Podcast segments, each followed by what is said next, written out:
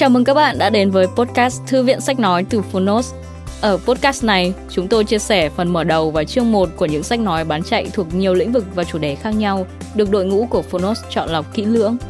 Mong là thông qua podcast, các bạn sẽ tìm thấy những quyển sách phù hợp cho bản thân, kiến thức hữu ích cũng như những nguồn cảm hứng cho đời sống tinh thần và sự nghiệp.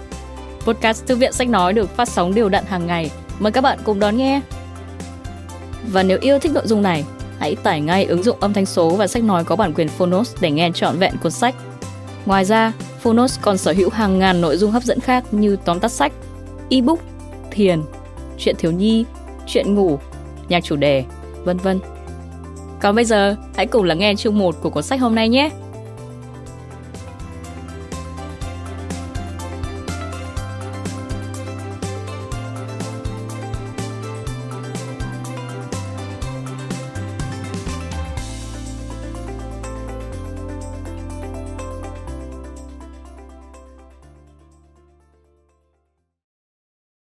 Bạn đang nghe từ Phonos.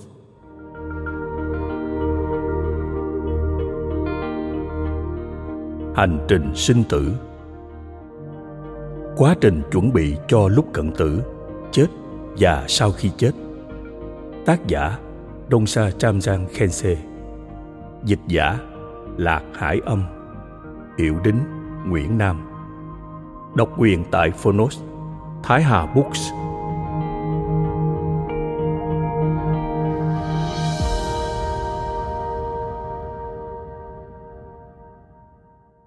Lời tựa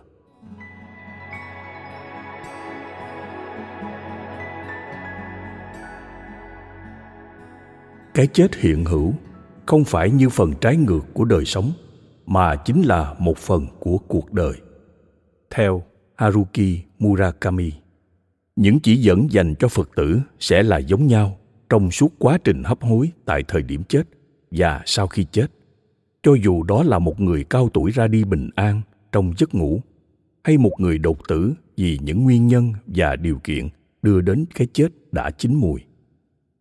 Thông tin đối với quá trình hấp hối, chết và những gì xảy ra sau khi chết được đề cập trong quyển sách này là sự trình bày rất đơn giản về một truyền thống cụ thể và cổ xưa trong số những giáo lý của đạo phật đã được truyền giữ qua một mạng mạch lâu dài bởi những nhà tư tưởng phật giáo lỗi lạc mà mỗi vị trong số họ đã dành những chặng đường khá lâu để nghiên cứu về cái chết và tiến trình chết, chi tiết đến từng phút và ở mọi góc độ.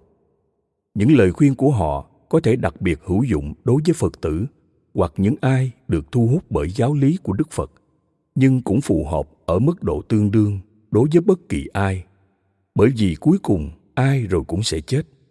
Như vậy, dù cho có là phật tử hay không nếu bạn là người có tâm trí rộng mở và tò mò, hoặc thường suy tư về cái chết của chính mình hay của một người thân yêu nào đó, thì có thể bạn sẽ tìm thấy được điều hữu ích tương tự trong những trang sách này. Mọi việc xảy ra trong khi chúng ta còn sống hay chết hoàn toàn phụ thuộc vào những nguyên nhân và điều kiện mà chúng ta đã tích tập. Vì mỗi người sẽ kinh nghiệm về cái chết vật lý và sự tan rã của thân tứ đại vô cùng khác nhau. Nên hành trình của mỗi người khi xuyên qua những giai đoạn pado cũng khác biệt. Như vậy, bất kỳ một mô tả nào hay tất cả sự mô tả về quá trình hấp hối, chết và trạng thái ba đô chỉ là những nội dung được khái quát hóa.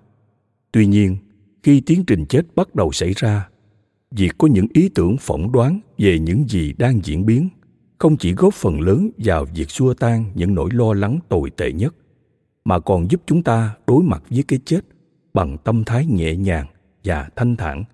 Mặc dù những truyền thống phật giáo xác tính nhất cũng đưa ra các lời khuyên tương tự về mặt bản chất, nhưng mỗi truyền thống đã phát triển dựa trên loại ngôn ngữ và thuật ngữ riêng, nên một số chi tiết có thể được diễn đạt khác nhau. Xin đừng hiểu lầm và cho rằng những điểm khác biệt này là mâu thuẫn. Đông Sa Cham Giang Kense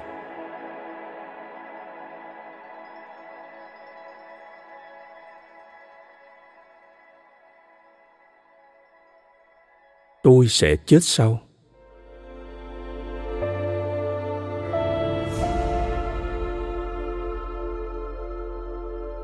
Trong 30 năm đầu đời, Thái tử Tất Đạt Đa đã sống với đầy đủ những thú vui đằng sau bức tường trong cung điện rộng lớn của cha mình, được tất cả mọi người yêu mến và ngưỡng mộ.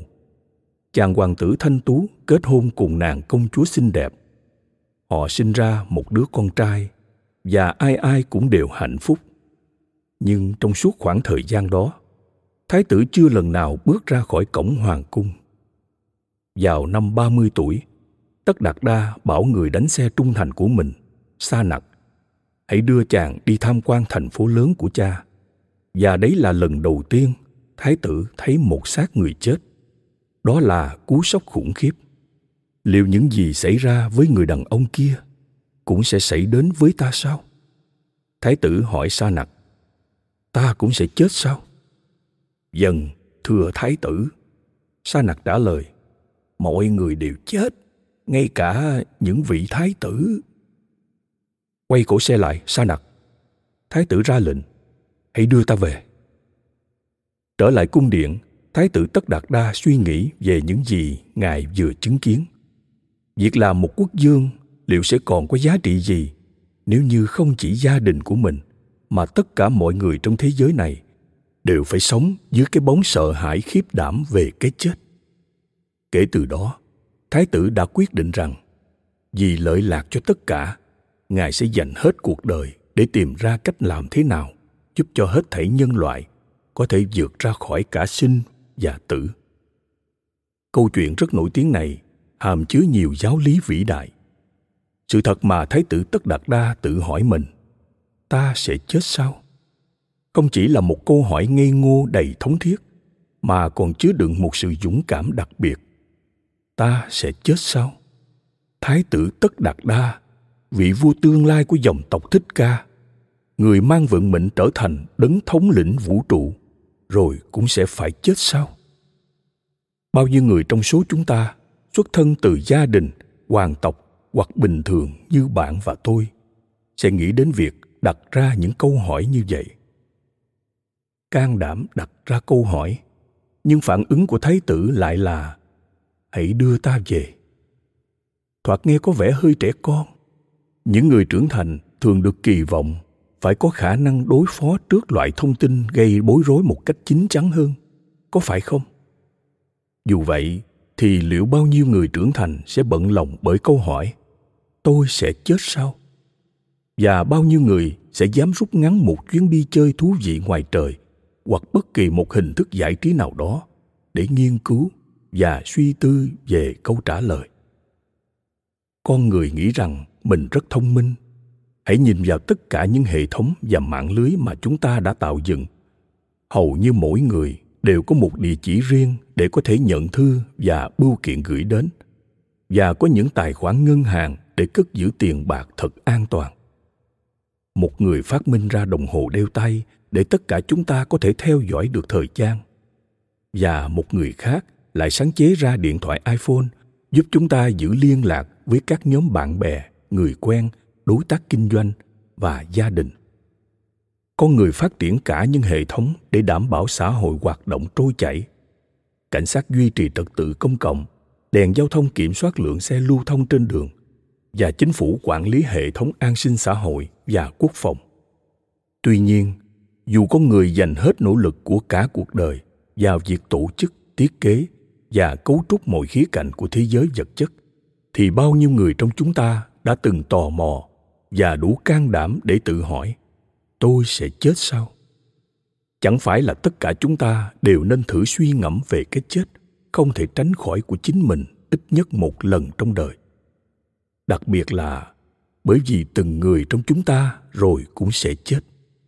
Chính điều này là một thông tin vô cùng quan trọng.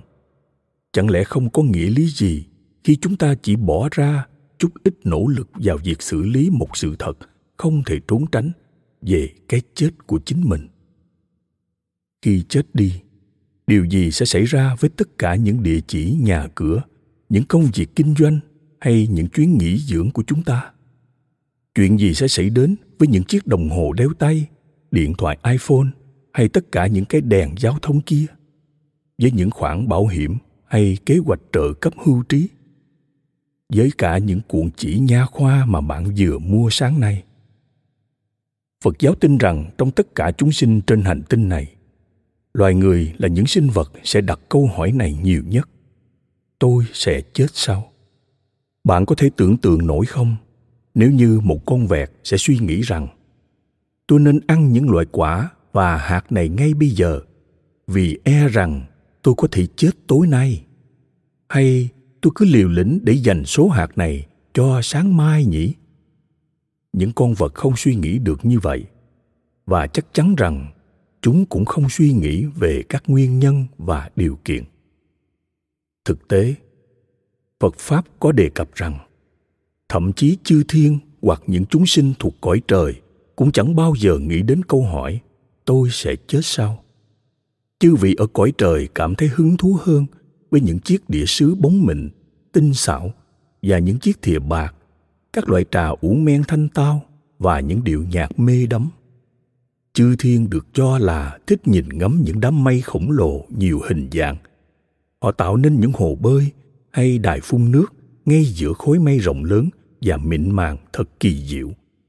Và sau đó, họ dành hàng giờ, thậm chí nhiều ngày, chỉ để chiêm ngưỡng vẻ đẹp của chúng thể loại hoạt động này chi phối đời sống những vị trời, và nó thú vị hơn rất nhiều so với câu hỏi, tôi sẽ chết sao? Tôi sẽ cảm thấy nghi ngờ nếu một suy nghĩ như thế thoáng hiện qua trong đầu họ. Chúng sinh ở cõi người, mặt khác, lại có năng lực tự vấn. Tuy nhiên, cái chết bất khả kháng hiếm khi xảy đến với chúng ta. Khi nào người ta thường nghĩ đến cái chết có phải trong lúc chúng ta đang trải qua những đau khổ tồi tệ? Không. Hay khi chúng ta đang ở trạng thái cực kỳ hạnh phúc? Một lần nữa, không phải. Chúng ta thông minh và có ý thức. Vì vậy chúng ta thừa hưởng những điều kiện hỗ trợ cho việc hình thành câu hỏi trên. Nhưng chúng ta lại dành tất cả thời gian và năng lượng của mình để chống đỡ cho việc tự lừa dối bản thân, nghĩ rằng mình sẽ sống mãi mãi chúng ta tự làm tê liệt bản thân trước nỗi đau, từ những sự thật không thể tránh khỏi, bằng cách giữ cho tâm trí mình luôn bận rộn và được tiêu khiển, và bằng cách lên những kế hoạch cặn kẽ cho tương lai. Theo cách nào đó, đây chính xác là những điều khiến cho đời sống con người trở nên tuyệt vời. Cái bẫy là khi làm như thế, chúng ta đã tạo ra những cảm giác an toàn sai lầm và quên mất rằng cái chết của chính mình cũng như của tất cả những người mình quen biết và yêu thương là không thể trốn tránh được. Hãy suy nghĩ về nó. Vào thời điểm mà mỗi người đã trải qua một phần tư thế kỷ, chúng ta đã mất đi ít nhất một người bạn thân hoặc một thành viên trong gia đình. Một ngày, bạn đang ăn tối với bố mẹ. Qua ngày hôm sau, họ đã chết và bạn không bao giờ thấy được họ thêm lần nào nữa loại kinh nghiệm này buộc chúng ta phải đối mặt với sự thật về cái chết. Và đối với một số người, đó là một sự thật vô cùng cay đắng và đáng sợ. Nỗi sợ về cái chết. Nỗi sợ hãi về cái chết, thưa quý ngài, không có gì khác hơn là một người cho rằng mình thông thái, nhưng thật ra thì không. Tưởng rằng mình biết, nhưng thật ra thì chẳng biết gì cả không ai biết được liệu cái chết có phải là ân phước lớn lao nhất dành cho một người nào đó hay không. Nhưng người ta cứ sợ hãi cái chết. Như thể họ biết chắc chắn rằng đó là thảm họa khủng khiếp nhất. Và rõ ràng đây là điều ngu dốt đáng trách nhất khi tin vào kẻ đang tự cho mình biết những gì hắn không biết. Theo socrates, tại sao tất cả chúng ta lại cảm thấy sợ hãi cái chết? Có nhiều nguyên nhân nhưng chính yếu bởi vì cái chết là một địa phận hoàn toàn không được nhận biết. Không có ai trong số những người quen trở về từ cái chết để nói cho chúng ta biết chết là như thế nào. Và nếu như có người nào đã làm được, liệu chúng ta có tin họ không? Cái chết là một điều bí ẩn. Dù chẳng biết gì về những điều sẽ xảy ra sau khi chết, nhưng chúng ta lại tạo nên tất cả những kiểu giả định xung quanh nó. Chúng ta cho rằng khi đã chết thì không thể trở về nhà, rằng từ khoảnh khắc chết đi rồi, ta sẽ không bao giờ có thể ngồi lại trên chiếc ghế sofa yêu thích. Chúng ta nghĩ, nếu tôi chết, tôi sẽ không thể xem thế vận hội mùa kế tiếp, hoặc không thể khám phá ra ai sẽ là tên gián điệp trong bộ phim trinh thám nhiều tập mới trình chiếu. Dù vậy tất cả chúng ta cứ tiếp tục phỏng đoán. Nhưng điểm mấu chốt nằm ở chỗ, chúng ta đơn giản là chẳng biết gì cả. Và chính sự không hiểu biết đó khiến chúng ta khiếp sợ. Khi cái chết đến gần, nhiều người nhận thấy mình đang suy nghĩ về quá khứ đã qua và cảm thấy xấu hổ, tội lỗi về những gì đã làm hoặc chưa thực hiện được. Không chỉ sợ mất đi những thứ chúng ta đã trở nên bám luyến trong cuộc đời này và tất cả những thứ liên quan, chúng ta còn sợ bị phán xét về những hành động đáng hổ thẹn của mình. Cả hai khía cạnh này khiến cho ý tưởng về cái chết còn trở nên khủng khiếp hơn. Không có việc trở về từ cái chết và cũng không thể nào trốn tránh khỏi nó. Có lẽ đây là sự kiện duy nhất trong đời chúng ta không có lựa chọn nào ngoại trừ việc phải đối mặt.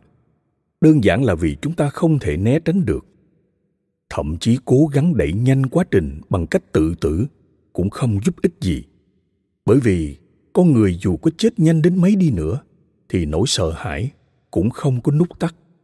Chúng ta không có lựa chọn nào khác, ngoài việc phải trải qua nỗi khiếp sợ không thể tưởng tượng được trong suốt tiến trình chết. Bởi vì chúng ta không thể đột nhiên trở nên vô tri giác như một viên sỏi. Như vậy thì làm thế nào để chúng ta giải thoát mình khỏi sự tê liệt, chết lặng người trước nỗi sợ về cái chết? Một lần nọ, tôi, trang chu, nằm mộng thấy mình trong thân thể bươm bướm, một chú bướm hạnh phúc. Tôi ý thức và cảm thấy hoàn toàn hài lòng với bản thân, nhưng lại không biết mình là trang chu.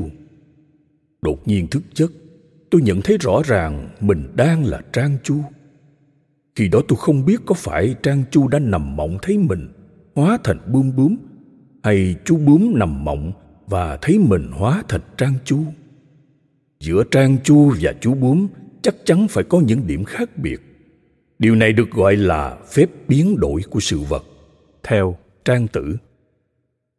Câu hỏi của nhà triết học trung hoa nổi tiếng này rất đáng để suy ngẫm.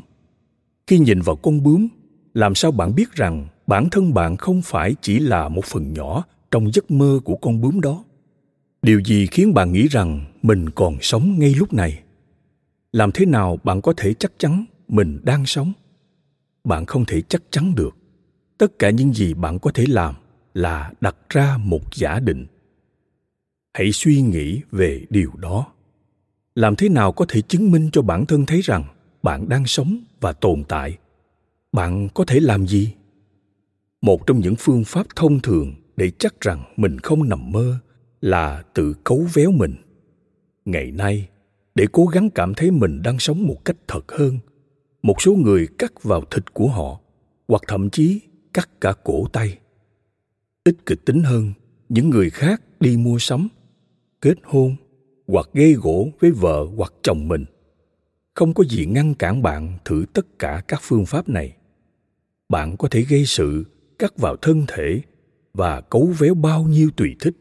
Nhưng không có gì bạn làm sẽ chứng minh được một cách dứt khoát rằng bạn đang sống. Song cùng với hầu hết những con người khác, bạn tiếp tục sợ hãi cái chết. Đây là điều đức phật gọi là chấp thủ. Bạn bám chấp vào các phương pháp có thể sử dụng để cố gắng chứng minh với bản thân rằng mình đang tồn tại. Tuy nhiên, mỗi thứ bạn tưởng tượng về bản thân và mọi việc bạn cảm nhận, nhìn, nghe, nếm, chạm, đánh giá, phán xét, vân vân, đều được gán đặt ra. Nghĩa là nó được xác lập bởi môi trường, văn hóa, gia đình và những giá trị mà loài người đặt ra bằng cách chế ngự những điều ngụy tạo và hoàn cảnh đã xác lập của mình. Bạn sẽ có thể chinh phục được nỗi sợ về cái chết. Đây là điều phật giáo mô tả như là cách thức tự giải thoát bản thân khỏi những phân biệt nhị nguyên. Là việc đòi hỏi chỉ chút ít nỗ lực và hoàn toàn không có phí tổn. Tất cả những gì bạn phải làm là tự hỏi mình. Tôi chắc chắn đến mức nào về việc ngay bây giờ tôi thực sự ở đây? Tôi chắc chắn đến mức nào về việc mình thực sự đang còn sống? Chỉ cần tự vấn hai câu hỏi này, tất cả những niềm tin ngụy tạo của bạn sẽ bắt đầu bị chọc thủng càng nhiều lỗ thủng xuất hiện, bạn sẽ càng sớm có thể vặn mình thoát ra khỏi những hoàn cảnh của cá nhân. Bằng cách đó, bạn sẽ tiến gần hơn rất nhiều đến những gì mà phật giáo mô tả là sự hiểu biết về tánh không. Và bạn sẽ chinh phục được không chỉ nỗi sợ hãi đến mức chết lặng trước cái chết, mà còn vượt thoát được cả những giả định vụng về cho rằng bạn đang sống. Không có bất kỳ giả định nào về việc bạn là ai. Mẫu người bạn tin rằng mình chính là, hoặc những danh hiệu bạn tự gán đặt cho bản thân, rồi tin rằng chúng thực sự là bạn. Tất cả đều là những công việc của sự đoán định, và chính những việc mang tính phỏng đoán này, giả định, tưởng tượng, quy gán, vân vân, là thứ tạo nên những ảo tưởng của luân hồi. Mặc dù thế giới xung quanh bạn và những chúng sinh trong thế giới này hiển hiện nhưng không có gì hiện hữu. Tất cả đều là những huyễn ảnh giả tạo. Một khi hoàn toàn chấp nhận được sự thật này, không phải trên phương diện tri thức mà là thực chứng, bạn sẽ trở nên không còn sợ hãi. Bạn sẽ thấy rằng cuộc sống này chỉ là một ảo tưởng và cái chết cũng như vậy. Thậm chí nếu bạn không thấu triệt được hoàn toàn quan điểm này, thì việc trở nên quen thuộc với nó sẽ làm giảm đi nỗi sợ hãi của bạn về cái chết theo cấp lũy thừa. Điểm này xứng đáng để được nhắc lại. Sợ hãi là một điều vô lý và không cần thiết, đặc biệt là nỗi sợ về cái chết. Vấn đề vô cùng hóc búa này sẽ tan biến ngay tức khắc một khi bạn thật sự chấp nhận rằng tất cả mọi thứ đang hiển hiện và tồn tại chỉ là một ảo tưởng được tạo tác và tích tập. Như vậy làm thế nào để chúng ta có thể đi đến việc chấp nhận mọi thứ chúng ta trải nghiệm trong đời sống, trong cõi luân hồi này? Chỉ là một sự ảo tưởng. Đời sống là một sự hư huyễn. Có sẵn vài phương pháp dành cho những ai háo hức muốn nhận ra toàn bộ bản tánh hư ảo của đời sống và cái chết. Trên thực tế, mục tiêu duy nhất trong toàn bộ những giáo huấn của đức phật là để nhận ra rằng mỗi một và nhất thiết hiện tượng sinh diệt của luân hồi đều là một sự ảo tưởng. Hãy bắt đầu bằng cách lắng nghe nhiều thông tin nhất có thể về những ảo tưởng gọi là sự sống và cái chết. Một chủ đề mà không một ai trong chúng ta có thể nghe đủ. Và bạn đừng lầm tưởng nghĩ rằng sự chú tâm lắng nghe và việc nghe không chủ ý thì không phải là những thực hành giáo pháp đích thực bởi vì điều ngược lại mới là đúng. Tiếp theo, hãy suy ngẫm về những gì bạn đã nghe và nghiên cứu thêm bằng cách đọc nhiều sách. Cuối cùng, và cũng là quan trọng nhất, cố gắng làm cho những gì đã học trở nên quen thuộc. Bằng cách nào? Có nhiều phương pháp để làm quen với ý tưởng rằng cuộc sống chỉ như là một giấc mộng. Phương pháp đơn giản nhất và cũng hiệu quả nhất là đặt ra vài câu hỏi. Hãy chỉ đặt ra câu hỏi. Bạn không cần thiết phải đưa ra câu trả lời nào cả. Bắt chước trang chu. Như trang chu, bạn hãy nhìn vào một chú bướm và tự hỏi, có phải chú bướm đang nằm mơ và biến thành tôi? Có phải tôi đang hiện ra trong giấc mơ của chú bướm? Tự cấu véo mình. Cấu véo chính bạn nhẹ nhàng hay thô bạo tùy bạn, và hãy tự hỏi mình, ai đang làm hành động cấu véo? Ai đang cảm giác về cái véo?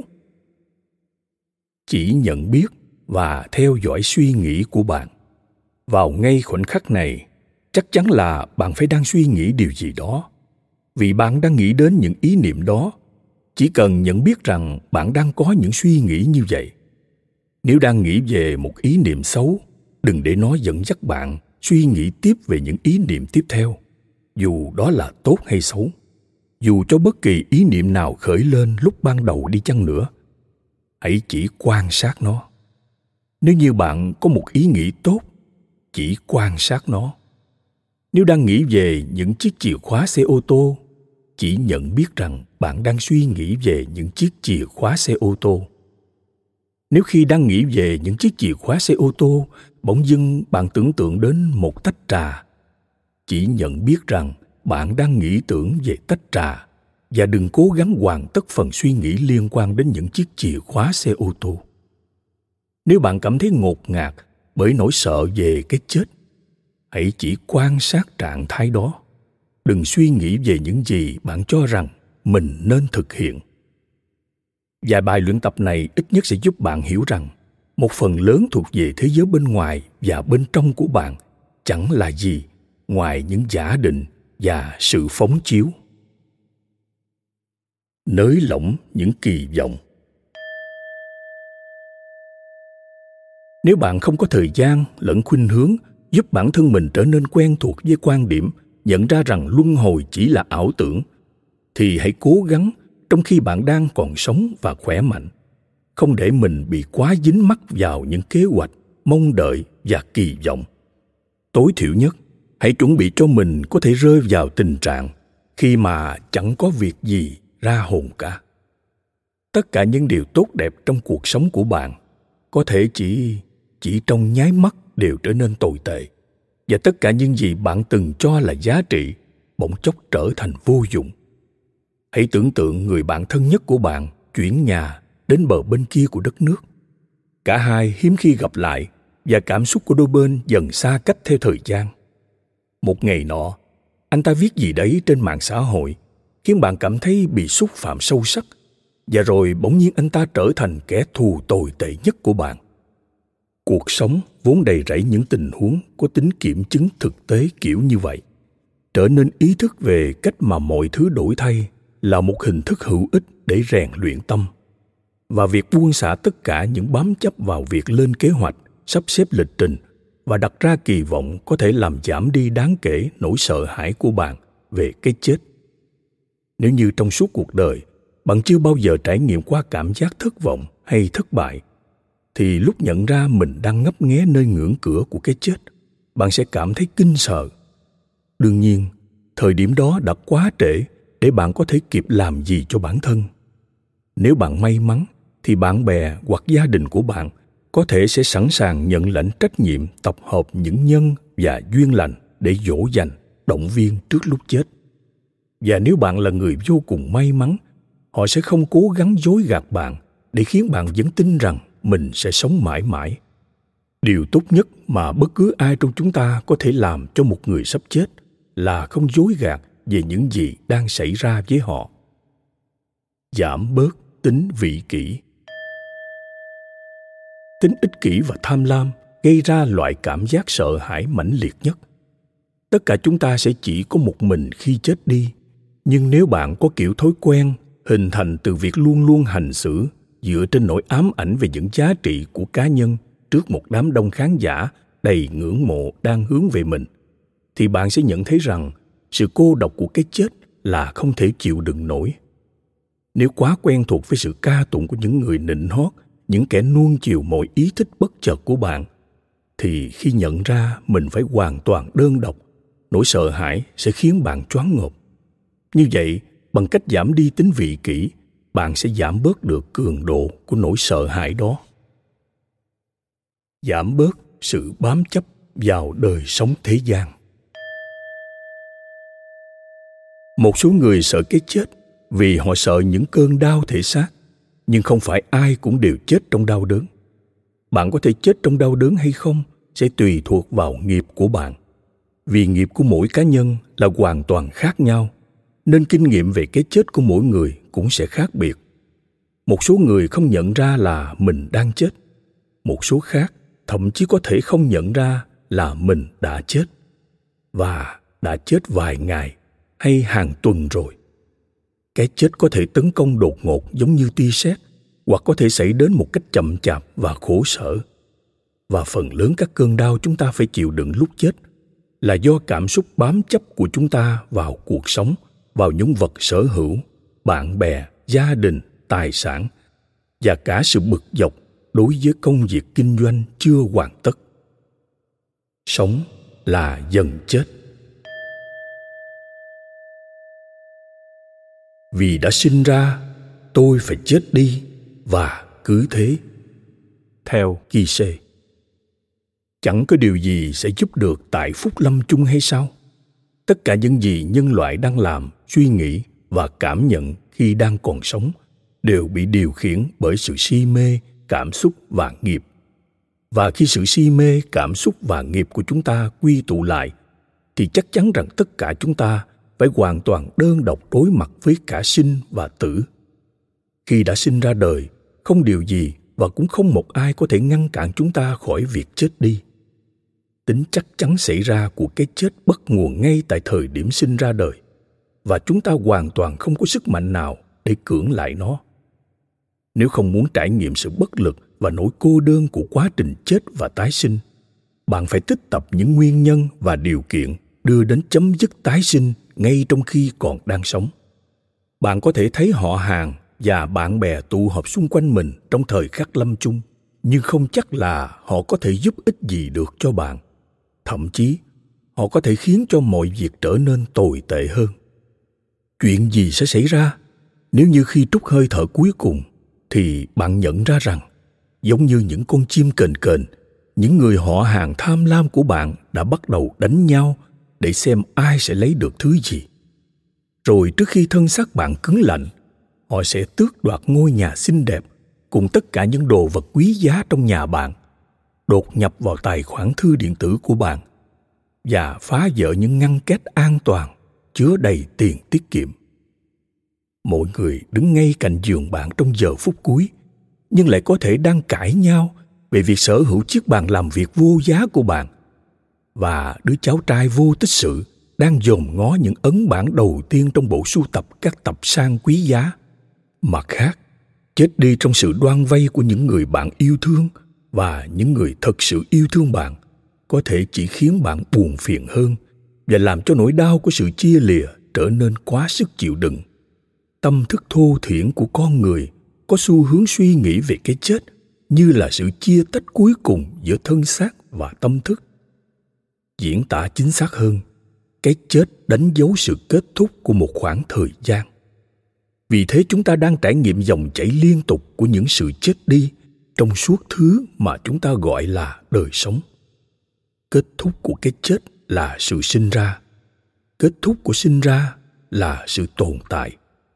Kết thúc của tồn tại lại là sự sinh khởi của cái chết. Mọi thứ bằng trải nghiệm đều ẩn chứa đồng thời sự diệt đi và sinh khởi. Và nếu bạn bị chi phối bởi thứ hiện tượng được gọi là thời gian, thì bạn cũng sẽ bị chi phối bởi cái chết. Điều mọi người thường biết đến là cuộc sống hoặc đời sống thì vốn chứa đầy những biến cố bất ngờ. Nhưng cái chết có lẽ là sự kiện trọng đại nhất của cuộc đời, lại gần như trái ngược. Nếu đêm nay bạn chết, không một kế hoạch nào của bạn sẽ trở thành hiện thực và bạn sẽ mất đi danh tính cùng toàn bộ của cải. Đây là lý do vì sao cái chết là một vấn đề lớn lao như vậy. Đối với hầu hết chúng ta, sinh ra là điều rất ít phải lo lắng và chắc chắn là chẳng có gì đáng sợ. Thực tế, chúng ta yêu thích những sự ra đời. Khi một đứa bé chào đời, chúng ta chúc mừng các bậc sinh thành. Sau đó, không ngừng kỷ niệm sinh nhật của đứa bé kia cho đến hết phần đời còn lại hiện nay, có cả nguyên một ngành công nghiệp được dành riêng để phục vụ cho những buổi sinh nhật. Những ổ bánh sinh nhật, tiệc sinh nhật, những điều bất ngờ cho ngày sinh và, đương nhiên, những chiếc thiệp sinh nhật cũng luôn sẵn sàng được gửi đi chỉ bằng một nút nhấn. Không cần phải nhấc ngón tay nào, mạng xã hội còn giúp mỗi chúng ta không thể quên sót ngày sinh nhật của bất kỳ ai, thậm chí của cả một chú mèo. Không giống chúng ta những vị đại đạo sư theo truyền thống phật giáo đại thừa nghĩ rằng việc sinh ra đời là một chướng ngại to lớn hơn nhiều, cần phải vượt qua. Nếu đem so với cái chết, đức long thọ, một đại học giả và cũng là đại thành tựu giả, người ấn độ, nói với bạn của ngài một vị quốc vương rằng, đối với những người có xu hướng tâm linh, sinh ra là vấn đề phiền nhiễu hơn và to lớn hơn nhiều so với những gì cái chết có thể mang đến vậy thì tại sao những người có xu hướng tâm linh lại xem trọng cái chết hơn là sự sinh ra? Chào đời là một sự kiện của cuộc sống mà chúng ta hoàn toàn không thể kiểm soát được. Chúng ta thình lình chui ra khỏi thân mẹ mà không chờ đợi bất kỳ một lời thưa hỏi nào. Chúng ta không có ý kiến gì về nơi mình được sinh ra, ai là cha mẹ, ngày giờ sinh. Ngay cả vấn đề đầu tiên là liệu mình có nên ra đời hay không? Mọi khía cạnh đều nằm ngoài tầm tay. Những hiểu biết liên quan đến sự chào đời lại không mang đến một chút hữu ích gì cho bất kỳ một giai đoạn nào trong cuộc sống của chúng ta cả.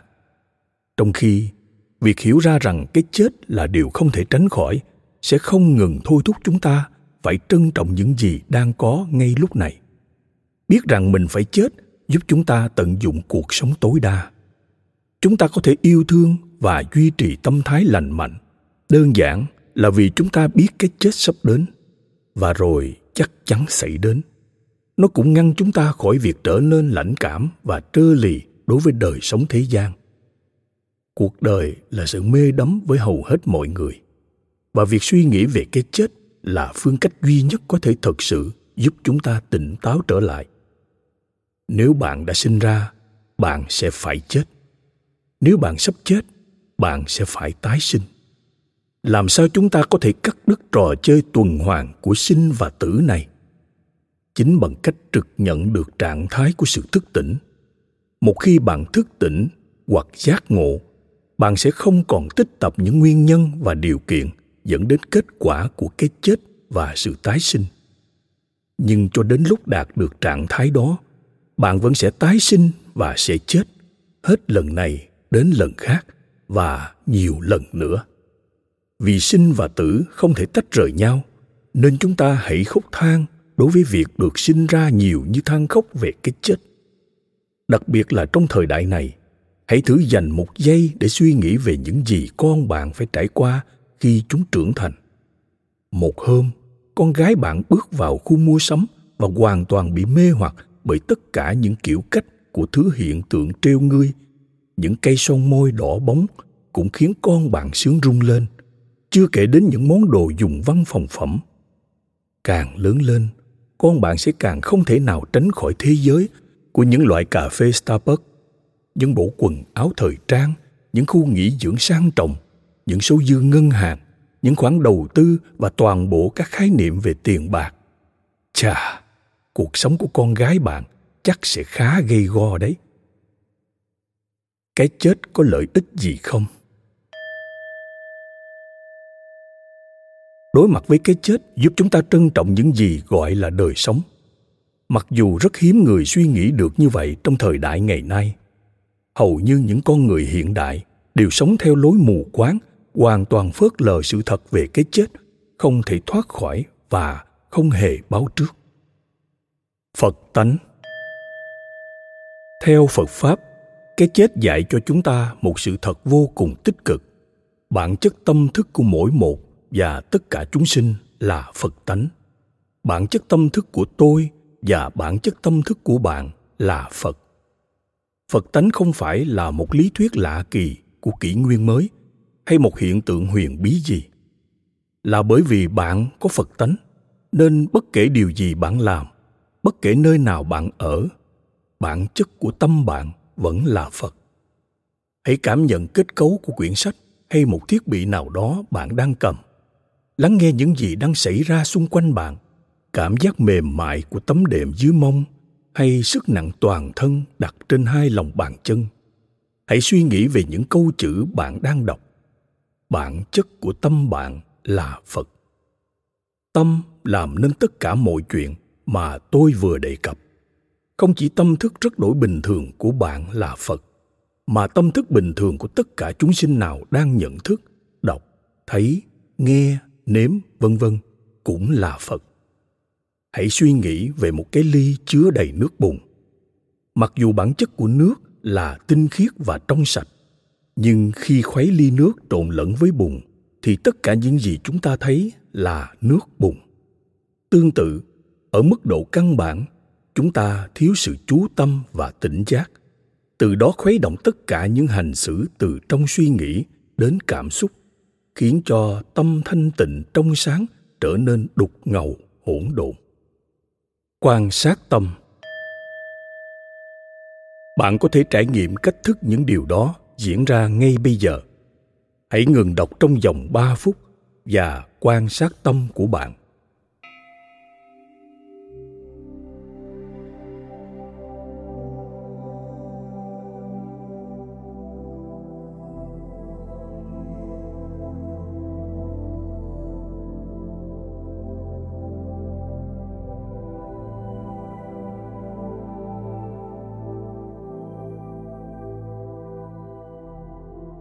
Bây giờ, hãy tự hỏi, mất bao lâu để một suy nghĩ hiện khởi trong tâm bạn? Mất bao lâu thì bạn bắt đầu suy nghĩ về ý niệm đó? Và mất bao lâu thì bạn hoàn toàn lạc mất trong những suy nghĩ nối tiếp với ý niệm khởi lên ban đầu? Việc một ý niệm dẫn đến một ý niệm khác là tiến trình quen thuộc. Hãy tưởng tượng rằng bạn đang đợi người bạn đến đón để cùng tham dự buổi tiệc. Khoảnh khắc nghe thấy tiếng tút vang lên từ còi xe ô tô, bạn đã bắt đầu cảm thấy hào hứng. Ai sẽ tham dự buổi tiệc? Những món ăn gì sẽ được chiêu đãi? Sẽ có những trò chơi trong buổi tiệc chứ? Liệu chúng có vui không? Và thậm chí, trước khi bước chân ra khỏi cửa, chưa kịp đến bữa tiệc, thì bạn đã lạc mất trong những suy nghĩ của mình hầu hết chúng ta thiếu những hình thái của sự chú tâm, và chúng ta không bao giờ nhận thấy tâm của mình bị vướng mắc vào những thứ thô thiển của thân thể và cảm xúc. Do nó luôn bị chiếm cứ bởi những suy nghĩ liên quan đến bạn bè, gia đình, các giá trị, triết lý, hệ thống chính trị, tiền bạc, tài sản và các mối quan hệ. Trong suốt cuộc đời, sự tỉnh giác chính là phật tánh của chúng ta bị mù lòa, mờ nhạt, ngớ ngẩn, mơ hồ và tâm tối là bởi những suy nghĩ phóng túng. Cho đến khi bị lún quá sâu vào mớ cảm xúc, vào những hỗn loạn, kỳ vọng và rối ren thì chúng ta lại tưởng như rằng bản tánh của tâm là thứ chưa bao giờ tồn tại. Khi thời điểm cái chết xảy đến, dù bạn là một phật tử có kinh nghiệm thực hành dày dạn hay giám đốc điều hành của google một nhân viên thương mại của phố wall, hay là người sống theo một thể loại nào đó của chủ nghĩa vật chất, thì quá trình tự nhiên của sự chết cũng sẽ buộc tâm bạn phải lìa bỏ tất cả mọi thứ bạn từng biết. Rõ ràng, điều này đồng nghĩa với sự chia ly với bạn bè, gia đình, nhà cửa, công viên và phòng tập thể hình. Nhưng nó cũng đồng nghĩa với sự chia lìa với một thứ đã luôn từng ở với bạn 24 giờ mỗi ngày, 7 ngày một tuần, trong suốt cả cuộc đời, thậm chí trong lúc bạn ngủ. Đó chính là thân xác của bạn. Khi chết, toàn bộ thân thể của bạn bao gồm những yếu tố vi tế nhất, đất, nước, lửa, gió, hư không và các giác quan đều phải bị bỏ lại phía sau. Trong lúc còn sống, tất cả những gì bạn cho rằng mình đang thấy, nghe, nếm, chạm, vân vân, được lọc qua các giác quan, mắt, tai, lưỡi, thân thể của bạn, vân vân.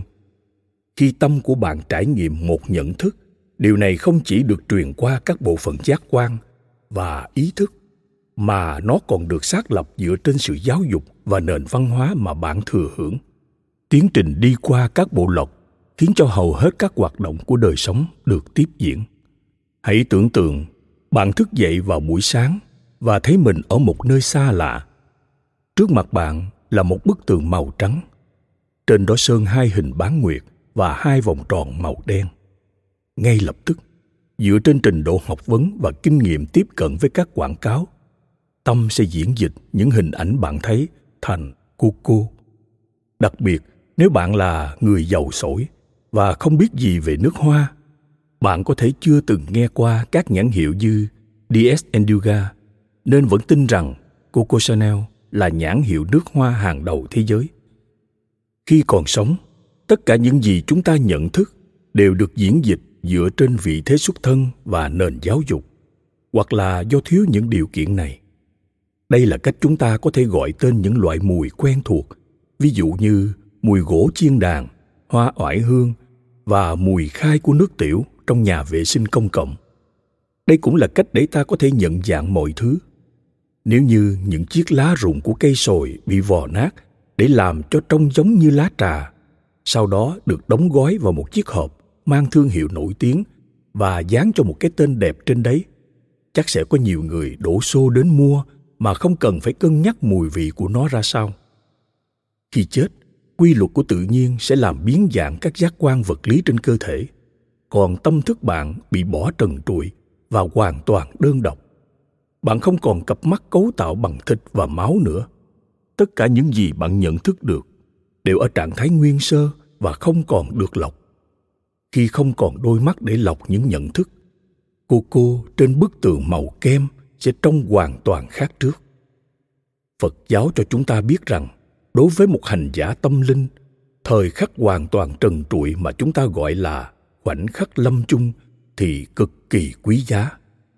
Khi chết, các sức mạnh của tự nhiên sẽ thực sự giúp chúng ta hiểu được rõ giá trị, trực nhận và nắm giữ được bản tánh nguyên sơ.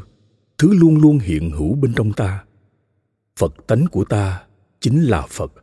Đây là lý do vì sao thời khắc chết lại đặc biệt quý giá đối với những hành giả, những người đã trở nên quen thuộc với bản tánh của tâm. Và cũng là lý do vì sao phật giáo phát triển các kỹ năng và khả năng cần thiết cho chúng ta trong lúc còn sống, để giúp chúng ta có thể tận dụng tối đa những cơ hội mà một cái chết tự nhiên mang đến. Khoảnh khắc chết còn đặc biệt quan trọng đối với những hành giả mật thừa. Mặc dù một người thực hành mật điển không đạt được giác ngộ trong lúc sống, thì họ có thể phát triển được những kỹ năng cần thiết để thành công ngay tại thời điểm chết.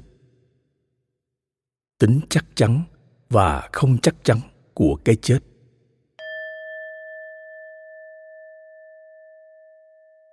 Dù tốt hơn hay tồi hơn, một khi đã xa chân vào đời sống thông qua tiến trình chúng ta gọi là sinh ra, thứ duy nhất chúng ta có thể chắc chắn là mình sẽ chết.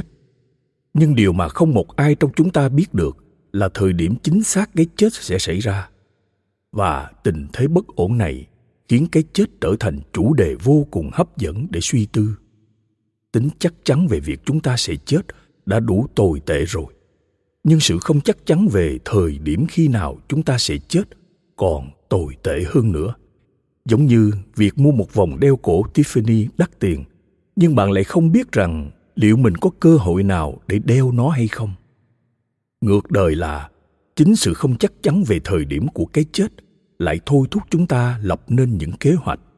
Với nguyên do phát xuất từ những cảm xúc vô cùng bất an và khó chịu, chúng ta buộc mình phải lấp đầy những ngày tháng bằng danh sách các việc phải làm và những cuộc hẹn cần phải tiến hành. Nhưng dù đã cẩn thận lên kế hoạch, cũng không gì đảm bảo rằng bất cứ thứ gì chúng ta đã sắp đặt sẽ thực sự diễn ra. Như khi bạn hẹn gặp một người bạn ở london vào thứ sáu thì không có nghĩa là cuộc hẹn sẽ diễn ra.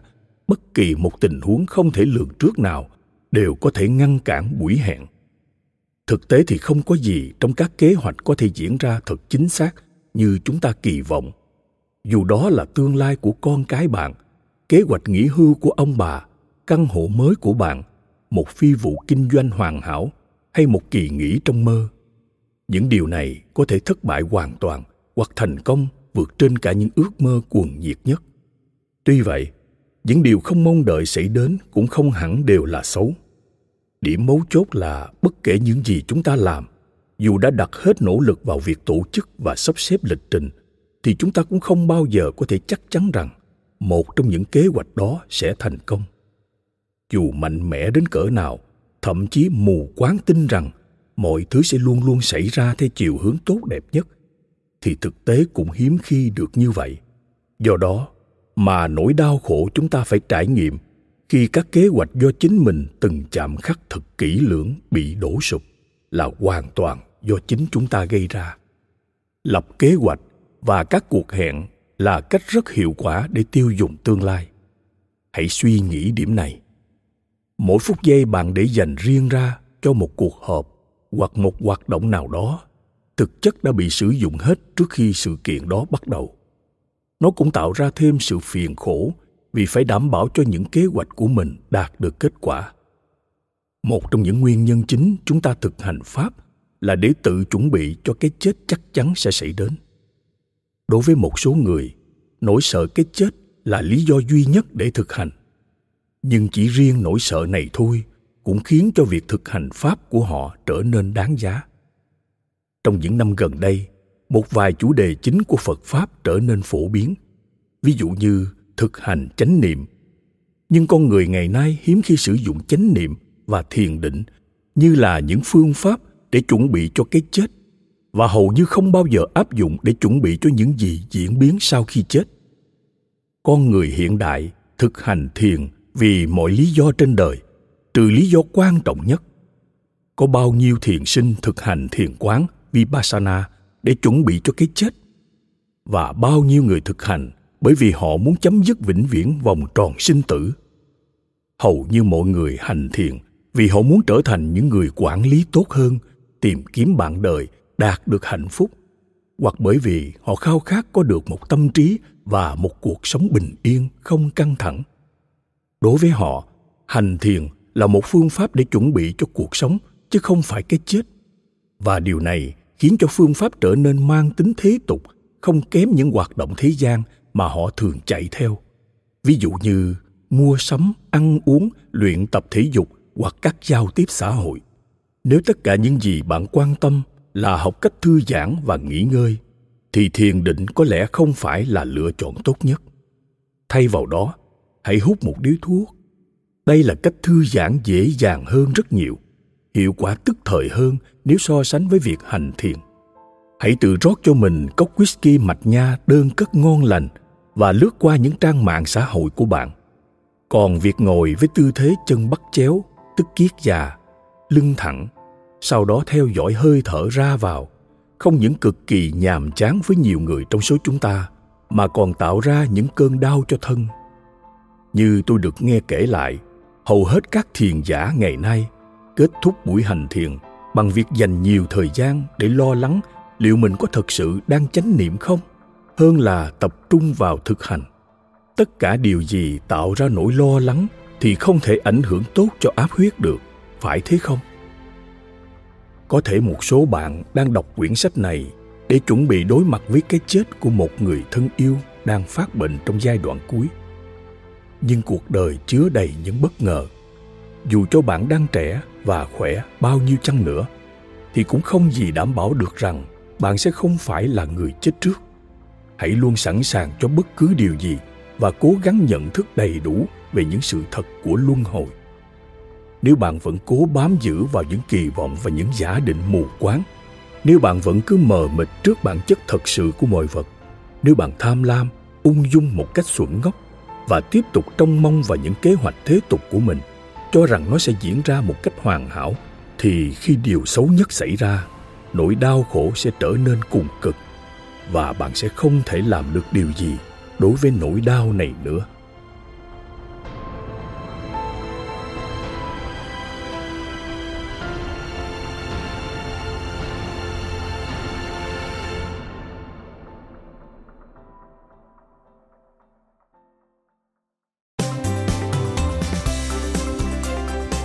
Cảm ơn các bạn vì đã lắng nghe podcast Thư viện Sách Nói.